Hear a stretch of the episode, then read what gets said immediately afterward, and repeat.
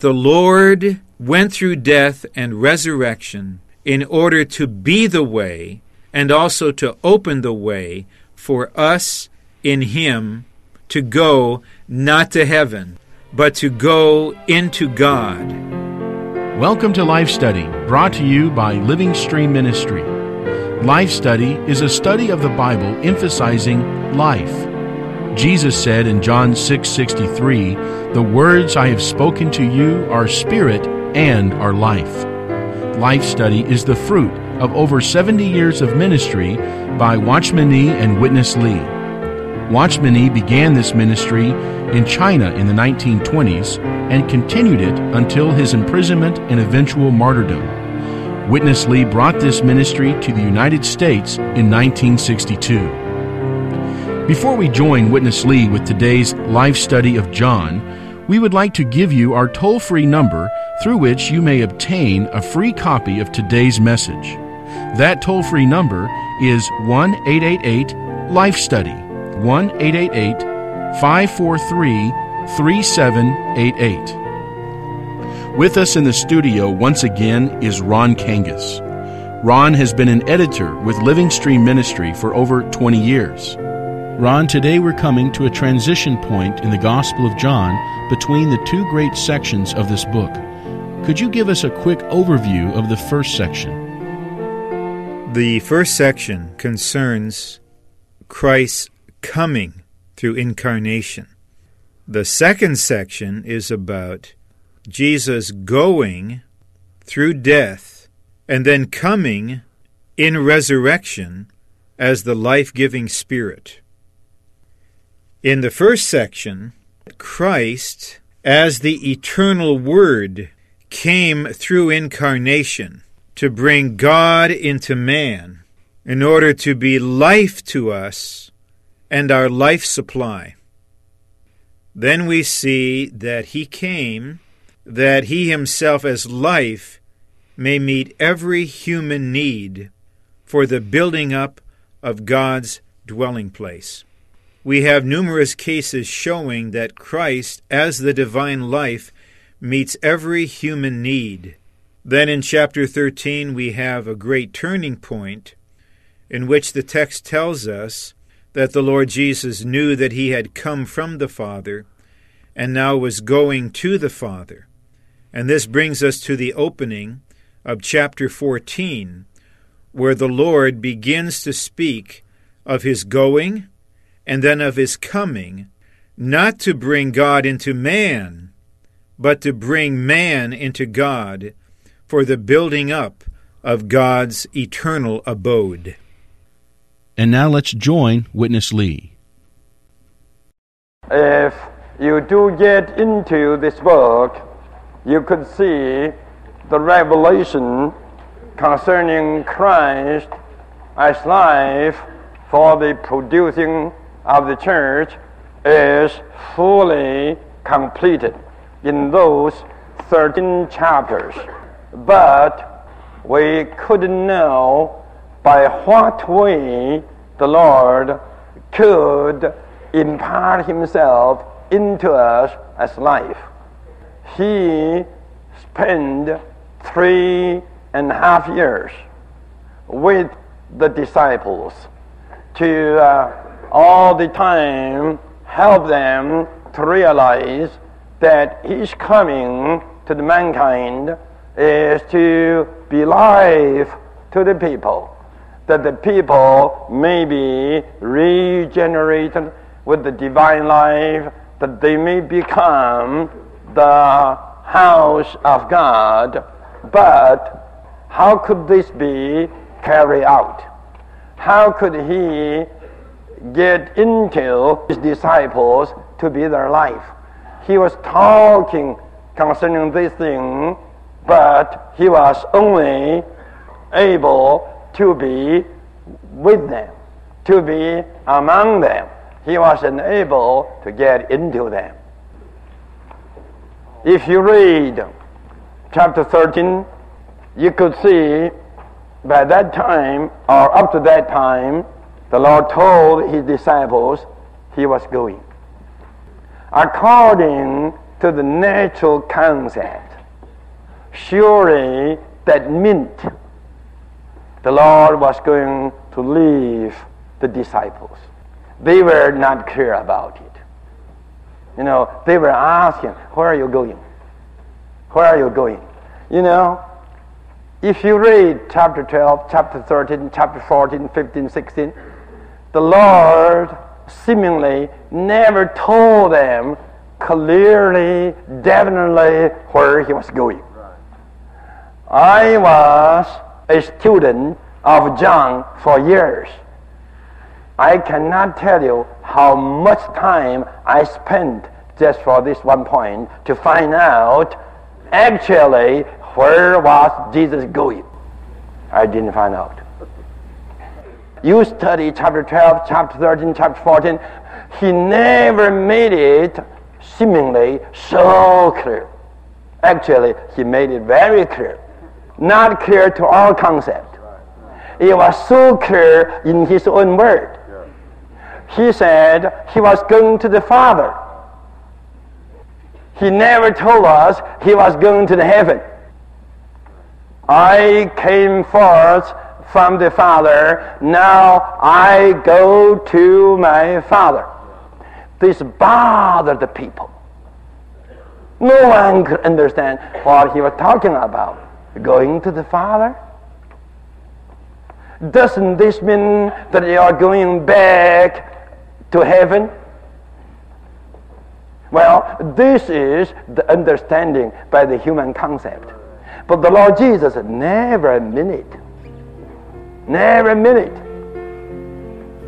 Ron, this portion at the end of chapter 13 and 14 is mysterious and much misunderstood. It seems like it was as perplexing to the disciples as to us. First of all, dealing with the Lord's going, what was the natural concept of the disciples, and what is the divine revelation concerning this matter? I'd like to pick up first on your use of the words mysterious and misunderstood. It is actually a great mercy to realize or even to sense that this is a very mysterious portion of the Word. And because it's mysterious, it transcends our natural concept and requires divine illumination for us to understand. And the word misunderstood reckons with the fact that, to speak plainly, there has been a lot of just erroneous teaching and preaching about this passage. That kind of teaching and preaching may conform to tradition, but when weighed in the balance of the pure Word of God, it's found wanting. Yes, the disciples were perplexed. The Lord suddenly speaks of going, and then he speaks of coming so right away, the disciples want to know where he's going. This is their perplexity. And their perplexity is an expression of their natural concept. They might have had some idea that the Lord was leaving them physically, perhaps through death, and that he must then be going to some kind of place and we usually speak this way when someone passes away. We say they go to a place usually called heaven. So the basic problem here is that the disciples, who are our representatives, and we're no better than they are, were place oriented rather than person oriented. So one of the disciples said, um, We don't know where you're going. And how can we know the way that you're going? So they had two big problems. They did not know where the Lord was going, and they did not know the way he was taking to go there. This sets up the stage, so to speak, for the revelation. And the revelation concerns not place, but person. The Lord was going to a person. And he didn't say that he was going to heaven. He revealed he was going to a person, to the Father. And the way to the Father is actually the Lord Himself. Then another um, brief word of explanation, then we'll be ready for the next section of the message, I feel. The Lord is unveiling to him how he was going and also how he was coming. The going was through death. The coming, in this context, was not his coming again at the end of this age. It was his coming in resurrection as the pneumatic Christ, as the life giving Spirit, to get into the disciples so that he could become to them the way not to a place, heaven, but the way to a person, the Father. Let's rejoin Witness Lee. You see, here, the Lord said, verse 4, and you know where I go and you know the way. Right way, Thomas would not let the Lord go. Thomas said to him, Lord, we do not know where you are going. And how can we know the way? there was an argument. The Lord said, You know where I'm going, and you know the way. Right away, Thomas, we don't know where you're going. How could we know the way? Then the Lord said to him, I am the way. If I were Thomas, I would say, What are you talking about, Lord? And I'm the way, and something more, and the reality, and the life. Lord Jesus, the more you talk, the more you bring us into the forest. We are not clear about the way yet. Don't tell us something more. Don't mention something about reality. What is reality? And what is life? I'm the way, the reality, and the life. What is this? And something more. No one comes to the Father except through me. Oh, is the Father the place where you go? Or the heavens? No one comes to the heaven except through me. That would be very clear. I think if the Lord Jesus would say in this way, every disciple would be clear. Now we know he is going to the heavens. Just because the Lord Jesus didn't say so. All the time, I go to the Father, I go to the Father, I go to the Father. If I were Thomas, I would say, Lord Jesus, where is the Father? Read verse 10. Do you not believe that I am in the Father and the Father is in me? Where is the Father? The Father is in me. I go to the Father and I am in the Father already and the Father is in me. Yet I go to the Father. This really perplexing. Lord, please tell us plainly, where are you going? But the Christian theologians gave a good answer. Where is the Father? The Father is in the heavens. When the Lord says He is going to the Father, that means He is going to the heavens. If the thing is so simple, it would never bother anyone. But it was not so simple. That was why none of the disciples by that time did know where the Lord was going.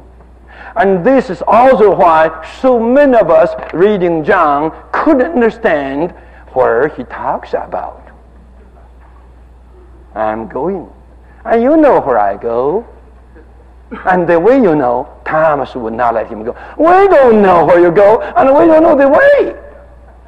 Well, I am the way, the reality, and the life. No one comes to the Father except through me.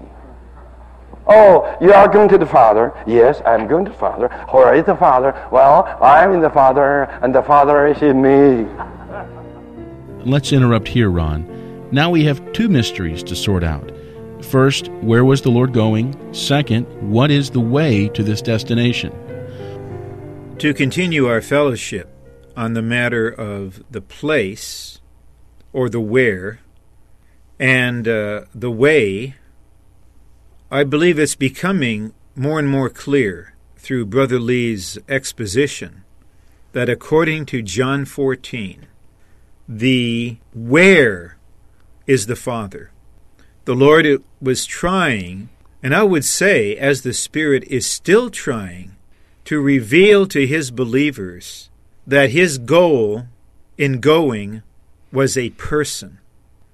We still think when we die we go to a place that is heaven. The divine revelation is God's goal is to bring us into Himself, the person. So the Lord was going to the Father in order to prepare the way for us in Him to get into God the Father. I like actually to spend more time on the way into the Father as the destination. Almost any genuine believer knows John 14:6. I am the way and the reality and the life. No one comes to the Father except through me. And this verse makes it unequivocally clear that only through the wonderful person of Christ can we be in the Father. But there's more to the way than this. The way is not only Christ in his person, it's Christ in his person with his death and resurrection. Death and resurrection are crucial here. Recall that the first section of the Gospel of John reveals Christ as the eternal Word being incarnated to bring God into man. I believe many brothers and sisters in the Lord can grasp this. We usually speak of receiving Christ into us but what's crucial here is that we, in Christ, are being brought into God. In order for God to come into man, incarnation was required. In order for man to get into God, death and resurrection are required. Why? For a couple reasons. One is it took the Lord's death on the cross to remove all the obstacles between us and God. The sin, the sins, the world, the flesh, God's enemy. So he needed to die to clear away the barriers. Then in resurrection, he is able, as the Spirit, to come into us and simultaneously to bring us into God. I believe, quite frankly, the reason many believers don't grasp this passage in its pure revelation is that there is so little genuine experience of Christ in his crucifixion and in his resurrection. We need to know and experience Christ in and as resurrection in order to be brought into God. We need to know him. We need to know his cross. We need to live a crucified life we need to experience Him as the resurrection life. The more we do this, the more we realize a way is open for us in and through Christ to be in God the Father. So, this is what's revealed here that the Lord went through death and resurrection in order to be the way and also to open the way for us in Him to go not to heaven, but to go into God, so that now we can have a mingled life with the triune God. Because on the one hand, Christ with the Father in Him is in us. On the other hand, we in Christ are in the Father. This is the intrinsic revelation of John chapter 14. And it is indeed mysterious. Let's rejoin Witness Lee. There was no intention that the Lord had to bring his believers from this one place to another place. forget about this. It is not a matter of place, it is a matter of person. The Lord's intention was to bring his disciples into a divine person. We were born of Adam. We were in man, Adam, not in God, not in the divine person. But now the Lord's intention is to bring us into a divine person, into the Father, not into a place, but into a person, the divine person. But let me check with you. How could a sinner, a sinful people like you and me, get into God?